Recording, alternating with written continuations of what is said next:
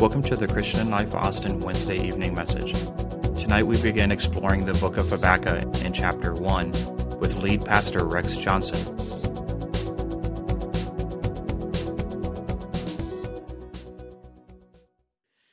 Have you ever noticed there's many questions in life that are so difficult to answer? Think about it. Why do they say that an alarm clock is going off when it's really coming on? Does that bother you? Why do they say you drive on a parkway, but you park on a driveway? Why is it that people said, I slept through the night like a baby, when everyone knows that a baby wakes up every two hours? Been a father four times, and I should know. And if you throw a cat out of a moving car, is it called kitty litter? That's horrible. Emails will be coming this week, I know. I've never thrown a cat out of a window, even though I don't like them, but I do love dogs. If you're going to be my friend, you must love dogs. It's optional on the cats. Which reminds me of the book of the Bible we're about to study because every time my dog hacked up a fur ball, she would say the name of the book in the Bible Habakkuk. if you're taking notes, write this down. Habakkuk wanted to know hey, God, here it comes. Why doesn't God seem fair? It's a question. Maybe you've asked this before. You want to know why doesn't God seem fair? Habakkuk 1, 2, and 3 says, How long, O Lord, must I call for help? But you do not listen. Or I cry out to you violence, but you do not save. Verse 3 Why do you make me look at injustice and why do you tolerate wrong? If you fast forward from the Old Testament book today, people ask those questions all the time, even right now. We say stuff like, God, why do evil people prosper? But good people, many times bad things happen to them. Why is it, God, that I work hard and I'm honest, and that jerk over there is playing politics and he gets promoted? Why is it that a person who gets all into all sorts of bad stuff lives to be 102? But a great Christian father sometimes dies at the age of 45 of cancer. What's up with that, God? God, why is it we've tried to raise our kids according to your word and tried hard, but now our kids are messed up? And then you look at their kids and they're not even involved in church and they turned out okay. What's up with that, God? God, I'm trying to be financially responsible with my tithe and my offerings at church, and I'm trying to do the right thing, and I'm not being blessed. And then someone else out there, they're not even given, they're, they're being blessed beyond measure. God, what is up with that? I'm already tapping your soul right now. God, how come someone else prays, and when they pray, you seem to do everything immediately for them? You don't do anything at all when I pray. How come I've got these headaches that won't go away? How come I'm battling depression? How come someone I love is going through this? And God, it seems like you could do something, but you don't. Why? Why don't you seem fair? On Saturday, March 25th, 1911, over 100 years ago, at 4:40 p.m., just 10 minutes before closing time, a fire broke out in the top floor of a 10-story Asch building in New York City. 145 of the 500 employees died that day, trapped in the building by locked doors and collapsed escape ladders or jumping to their deaths from the eighth and the ninth stories. That fire resulted in rules like fire exits and sprinkler systems that have since saved many lives, but not those lives. They are gone. Sons and daughters and fathers and mothers who perished in the flames. I got a question why? Or perhaps a more recent tragedy will resonate with you. March 11, 2011, at 2:46 p.m., a massive earthquake struck Japan. Several lives were lost, but the greatest loss of lives was yet to come as the earthquake triggered a massive tsunami waves, some as high as 90 feet, that swept across low-lying cities and killed 16,000 people. Why? In fact, those tragedies point to the two greatest questions that every pastor Every pastor, every pastor, if he's honest, struggles and wrestles with in his ministry. And I promise you that you do too. The two questions are simply this Why does God? and why doesn't God?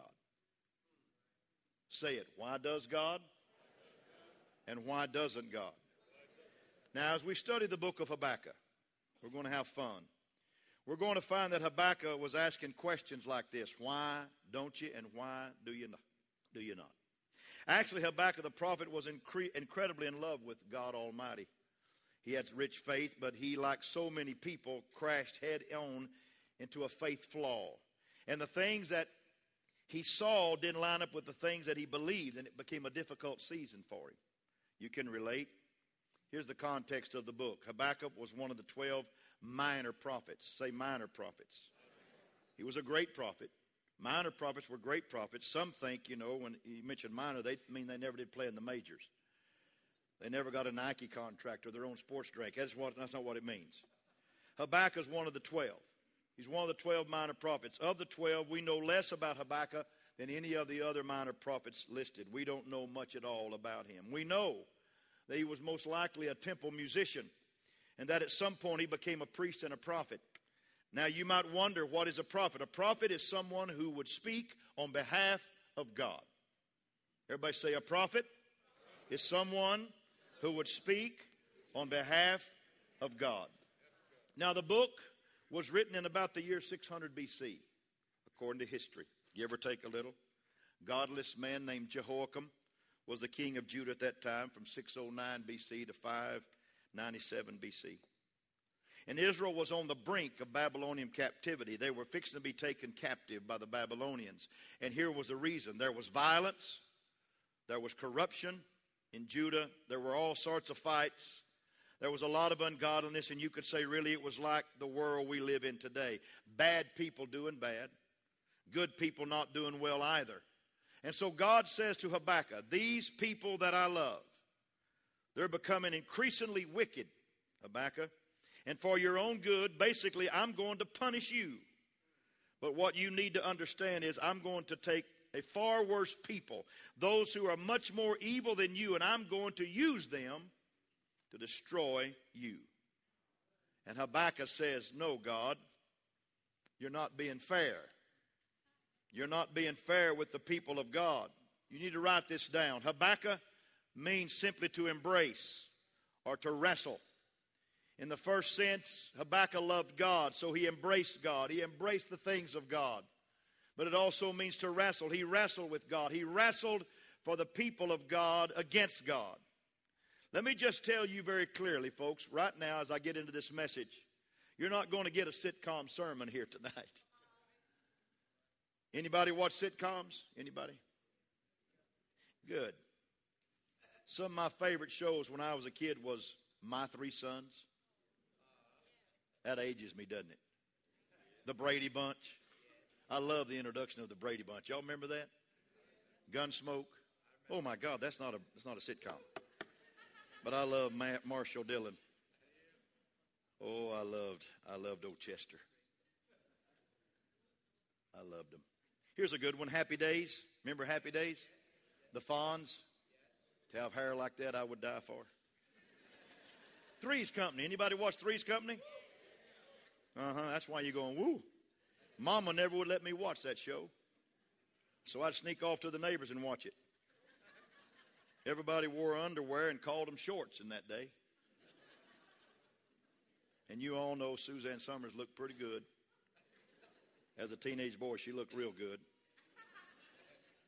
What would happen in a sitcom is this there'd be humor, there'd be some tension in the plot, yet without within 30 minutes, including commercials, everything would be neatly tied and every problem would be solved.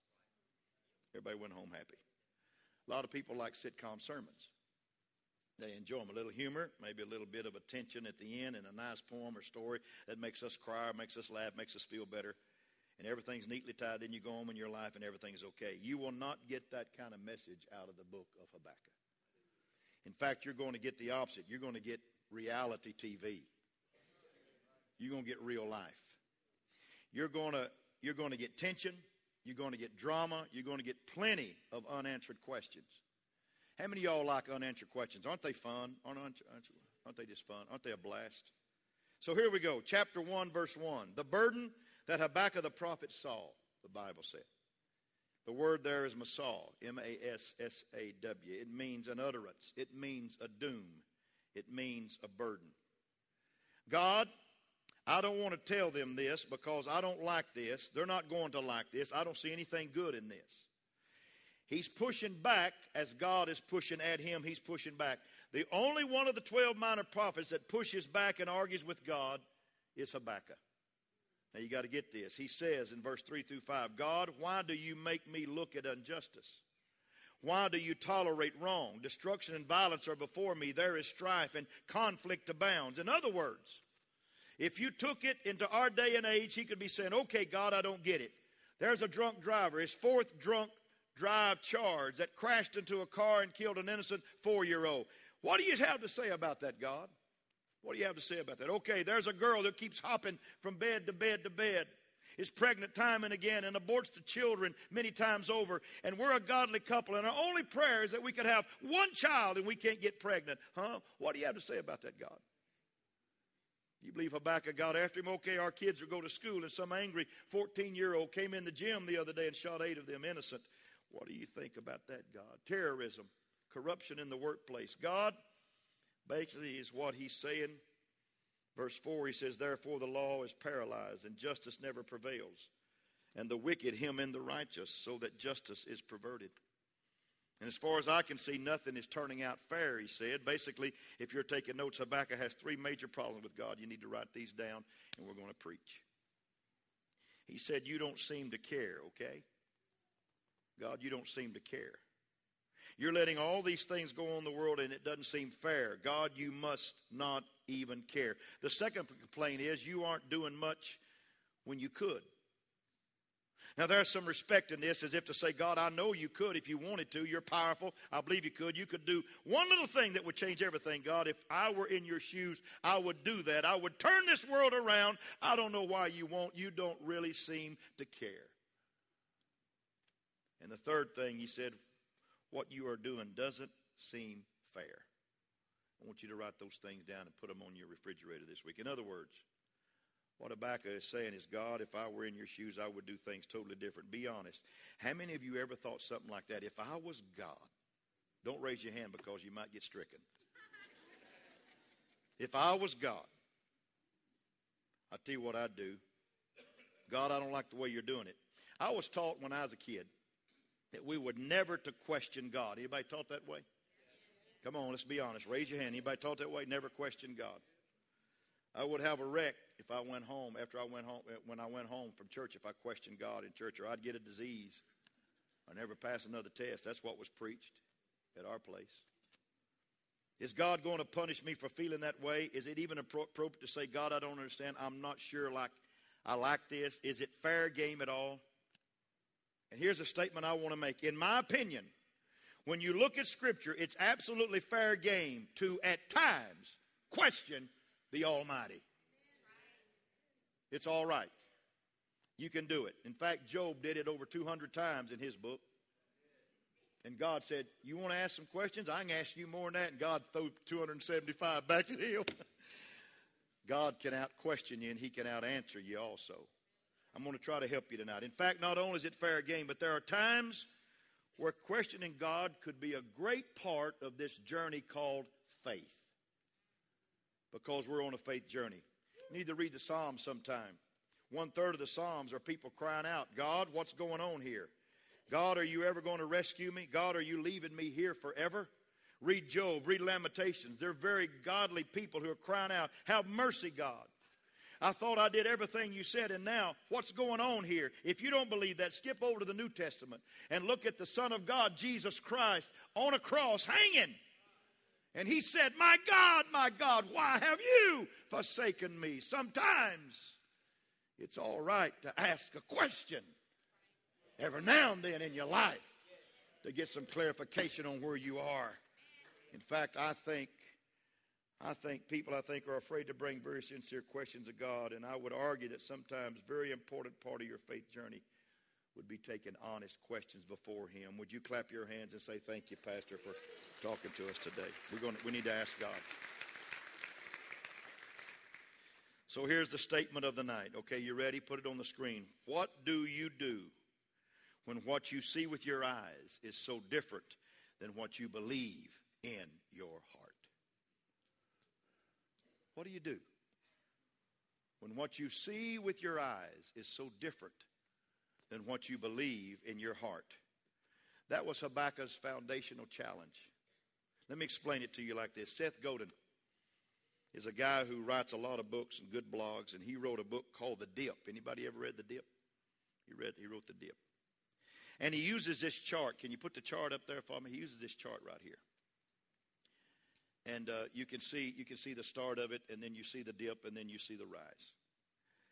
Okay, I'm going to use this a little bit different than the way he intended it. Okay, because he talks about effort in his, but I'm, I'm going to use a little different. Okay, here is a person who's without the Lord.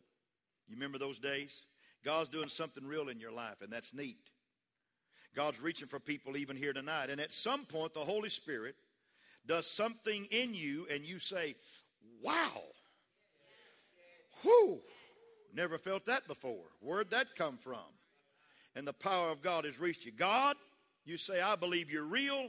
I believe Jesus Christ came as the Son of God, and I surrender to you right now. And at that point, boom, because of faith, because you believe, because you open up your mouth and say, I believe, because if you don't believe, you're not going to be saved. You got to believe that He is. And something happens in your life changes. The first time you ever believe in what Jesus Christ can do for you and has done for you, your life changes right then. Now, there's a lot more down the road, but your life changes right then. Amen? And I mean, darkness to light. Right now, you're different. You're on this gold train. You get, you get on a rocket, you get on a spiritual high, you pray, and God answers your prayers. You're having all these God coincidences, and all your friends are saying, Wow, what has happened to you? You have gone crazy on us. And you're just grinning, you're smiling, and they say, Please come back. Please, I hope you come back to where we are. And you're making changes in your life, and all these major things are you go to church. And when you go to church, the message is just for you, and you're like, wow, that was for me. I love that message tonight. And you get in your car, and your favorite song's playing on the radio when you turn your car on. And you go to the mall, and there's a parking space right in front of the store you want to go into. I mean, you're wow to the third power. You understand? You're right here. But before long, before long,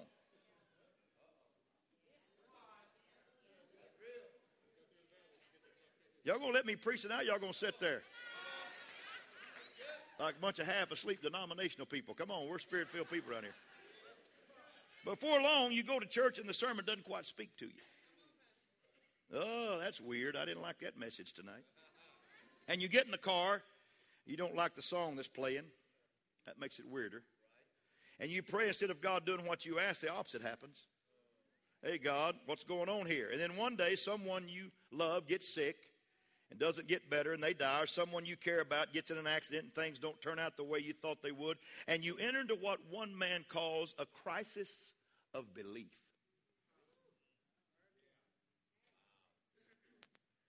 God, whoa, whoa, what's happened? I thought we were here and you're doing everything great and I was trusting you, but now based on what I see, it's very different based on what I thought. I'm not sure what I believe right now. Typically, when this happens, people go in one of two directions. They will naively deny reality and say, I want to go back where I was. In other words, I want to go back to my first time I ever believed in who He was and what He could do. I love that feeling. I love that power. In other words, if the doctor says I'm sick, I'm going to be in denial. I'm going to say, No, I'm not because I'm not going to have a negative confession. I'm going to believe that God can do anything. I'm healed. I think I'm healed. If you lose your job, oh, it doesn't matter. I'll just get another job. I'm going to believe that God's going to provide a job. And they go to almost denial and just positive thinking and saying, I'm going to get back to where I was. And many times, I think that kind of lifestyle is dangerous. It's almost denying reality because, folks, hello, we live in a real world. This is not a make believe world. And if anybody thinks, listen to me now, you got to listen. Anybody thinks it's going to get better? Boy, I sound negative right now. you're sleeping in the tulips. You're not making sense. Dorothy, this is not Kansas. Amen? You're in a wonderland. Okay, God. Others get mad and they say, Okay, God, I thought, but you're not, so forget you. so they either want to go back to the original or they want to say, God, I'm out of here. Which is, if this is going to be how it's going to be, you're not going to do what I thought you would. You must not be who I thought you were, so forget it. I'm not going to serve you anymore. It's either going back to the original, say, I got it, I got it, I got it, I got it, I'm going to speak it, I'm going to speak it, I'm going to, or it's over here saying, forget you. Let's not play anymore. You know someone or you are that someone, you got hurt, someone did something to you, someone let you down, God didn't answer your prayer, and you say, you know what? Forget about this. I'm moving on. I'm talking to you right now. So, what do you do when what you see isn't consistent with what you believe and you're not sure what to think about God? Well, you can go this way or you can go this way. Or you can do the more difficult road, and that is say, God, I'm going to still trust you. I'm going to trust you. And God may take you on a journey, and things may even get worse than they are now. They might get worse, and things get, they may get more painful, and you may even be have more faith struggles in your life. But if you continue to stick with God, you hear me, no matter what He does around you, I can assure you, if you hold on to Him, at some point, He's going to take your faith to a place of intimacy, to a place of trust, to a place of security that you never, ever dreamed possible. If you are willing to go through a season of doubt every now and then in your life. Now, I believe that. James said, Brothers, consider it pure joy whenever you face trials of many kinds because you know that the testing of your faith develops perseverance. And perseverance must finish its work so that you may be mature and complete, not lacking anything. Let me go back. Let me go back. Just preach to you the old Rex Johnson way. There's two things I know. There is a God, and He is for me. Amen. There is a God, and He is with me. There is a God, and we're going to win together.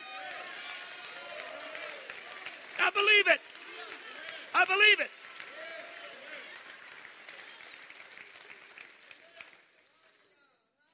I went to a cemetery, I mean, seminary. Sorry. And the one I went to spoke to us and said, if the Bible says it, you can bank on it. You believe it. That settles it. I believe it. And we regurgitated that in that, that Bible school. We, we just we spit that out. But then when I got out of school, I, I started traveling around the country. To, and I met people that came from other cemeteries, seminaries, that did not teach that the Bible was relevant. Are you with me? And they were some good, good colleges. But some seminaries don't think very highly of God's Word. And it's more about our thoughts and it's about our brilliance in trusting God's Word. It's not really God's Word, it's my brilliance that matters most. And I met these kind of people, and I could take you to these places where some of these guys went to school. So you say, well, you know, you look at the Bible, well, here's a contradiction. Paul didn't say that, and here's another contradiction. Jesus didn't say that. It's God's Word, and it changes lives. And in meeting preachers from other school, they said, well, they've got a good point. I see your point. You see my point. Well, not as good as you see. You need to see mine because you know I'm smarter than you. I'm on the Mensa, I'm on the Mensa list, and I'm a little brighter than you are. You got to listen to what I've got to say. And and what happened when I first started preaching after coming out of school? I got confused. I really did. I got confused, and I, will go ahead and confess it. I got confused. I was a 21 year old kid, and I got confused, and I was pretty good in school, but I got confused because I was meeting people, and I found out later that didn't believe that this Bible said it. It was right. They believe how you think about it is what's right, not what the Word says. And so I panicked a little because I bet everything in my life on this Word. I trusted this Word. I lived for this Word. I hate to tell you, I slept with this Word. It was in my car, it was riding shotgun beside me. This, this word was my life. It was my breath. I poured myself eight hours a day into this word because I wanted to know that God was real. I was tired of hearing people trying to talk God out of the Word. This is God's Word. It's God's pure, unadulterated Word. Hallelujah. Hallelujah.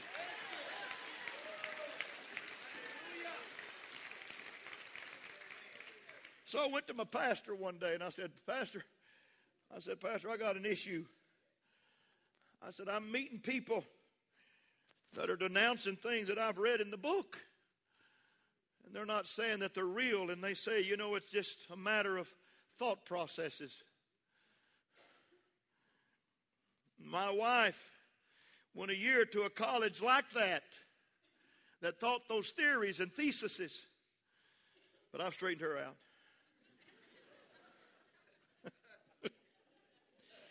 No, she's the preacher around the house. She straightens me out. But I, my pastor said, Rex, just take your questions to God. Don't take them to man, take them to God. He can handle any question that you have. Just wrestle with it until God gives you the answer. Hallelujah. And it took a hard lick one day in 1981.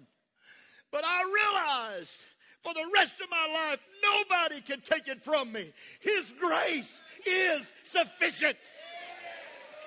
His grace is sufficient.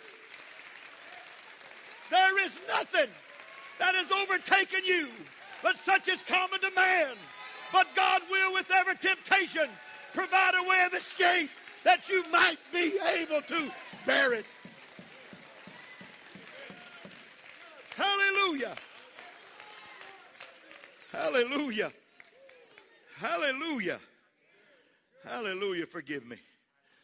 My Lord. And now when I see those guys, I'm just, I feel sorry for them.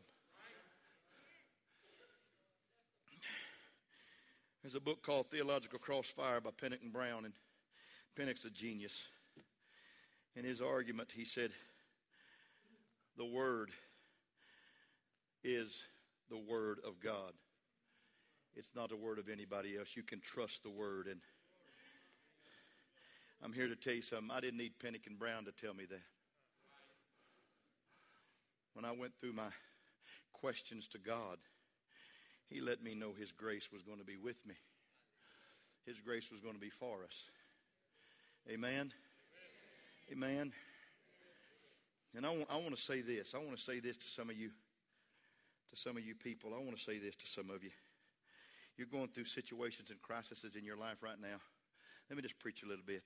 You know, Abraham, back in the in the Genesis, he he tried to get God to get into a ratio with him of who was who he's going to save and how he's going to make it all happen. He said, God, if there's 50 righteous in Sodom, would you say there's it's just 40, 30? You know, he comes on down to 10. And God said, I'll save, I'll save the city. If he'd have kept on going to five and even zero, God would have saved the city. But Abraham gave up, not God. But now Solomon, on the other hand, tried to bring religion into how God would do this, you know?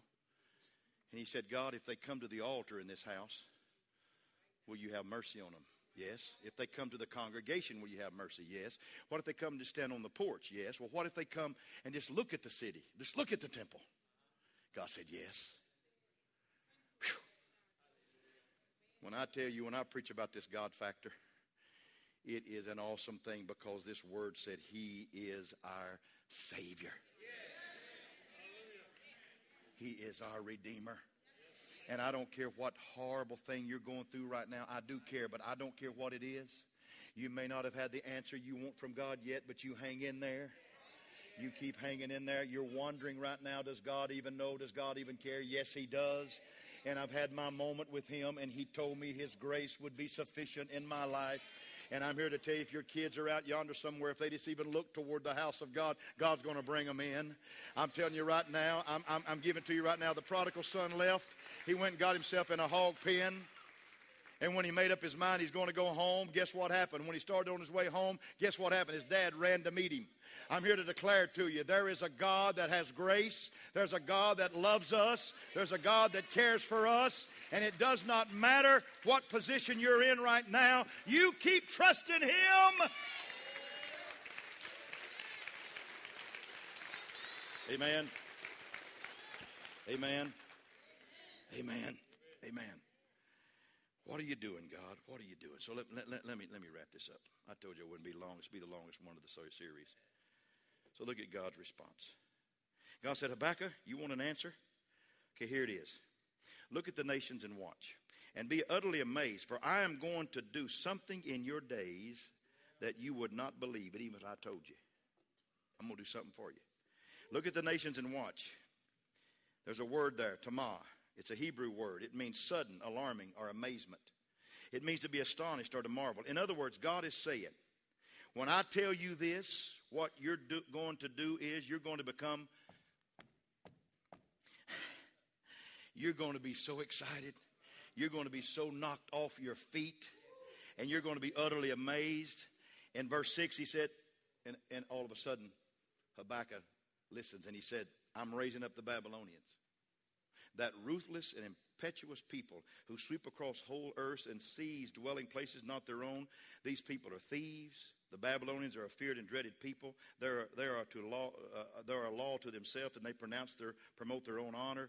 Their horses are swifter than leopards. They're fiercer than wolves at dusk. Their cavalry gallops headlong. Their horsemen, they come from afar. They fly in like vultures. They swoop down to devour, and they all come bent on violence. Here's a story, Habakkuk. You, your stuff may be bad, but they're much worse. And I know all of you hate them, but I'm going to use them to destroy you. And Habakkuk is stunned. He said, I mean, if you put yourself in that story, you'd say, That's not right. Is that bad or what? I'm not through with you. You're not going to get out of this until I get you ready to understand that I'm God in your life.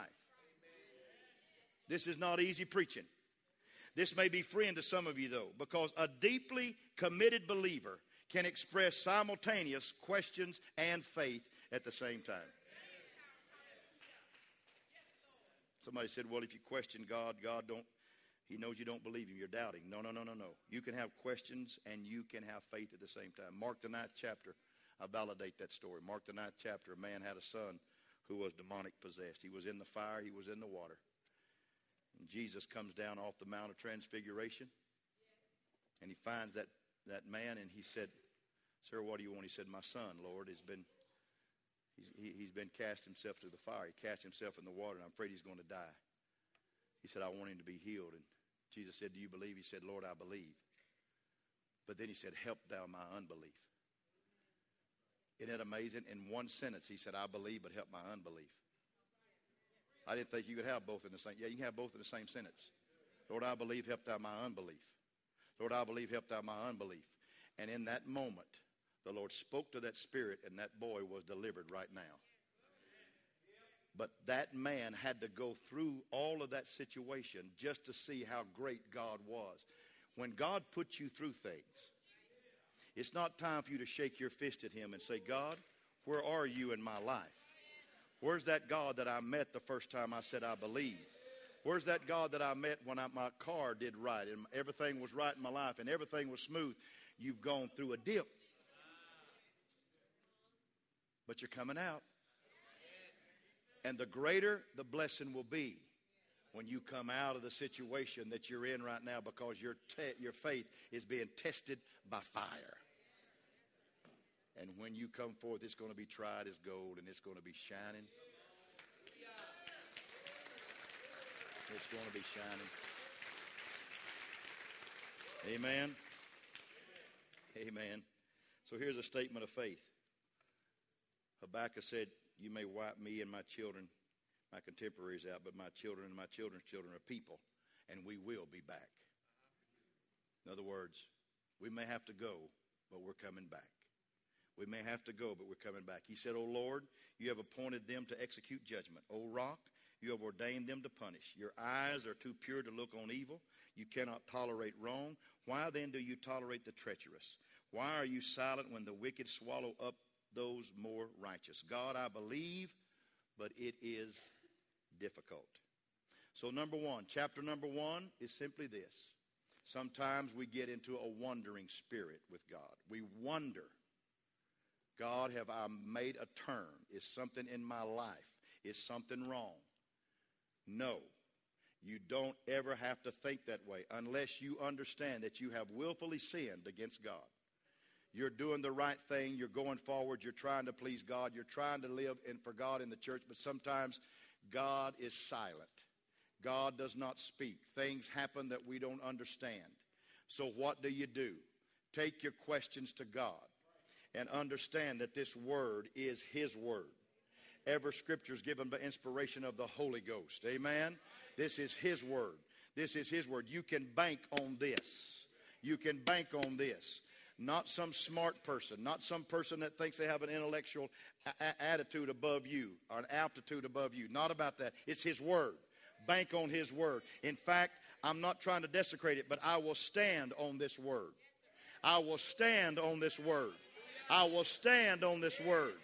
Hell can come at me, but I will stand on this word. The world will throw everything. I can stand on this word. I'm not going to weave right or left. I'm going to stand on this word. As Pastor Fender says, I'm taking the waver out of my walk. I'm going to stand on the word of God. I'm going to do it. I'm going to do it. I'm going to do it. I'm going to do it. I'm going to do it. I'm going to stand on it. So Habakkuk, he gets into this. Man, you know, you know, I, I've always just read chapter two and chapter three of Habakkuk because I love the waiting and I love the worship because this thing gets better. Next week is going to be awesome. Next week is going to be awesome because we're going to learn how to wait on the Lord. And then in the third week, we're going to learn to worship in spite of everything going on in our world. We'll have church two weeks from tonight. You understand? We're going to have church here two weeks from tonight. But tonight we wonder, we wonder, God, why? God, help. God, somehow. God, what do I do? Here's what you do take your questions to Him and believe that He's going to do the right thing by you. Because I don't want to have to repeat it, but it's simple preaching. There's two things I know there is a God, and He is for me.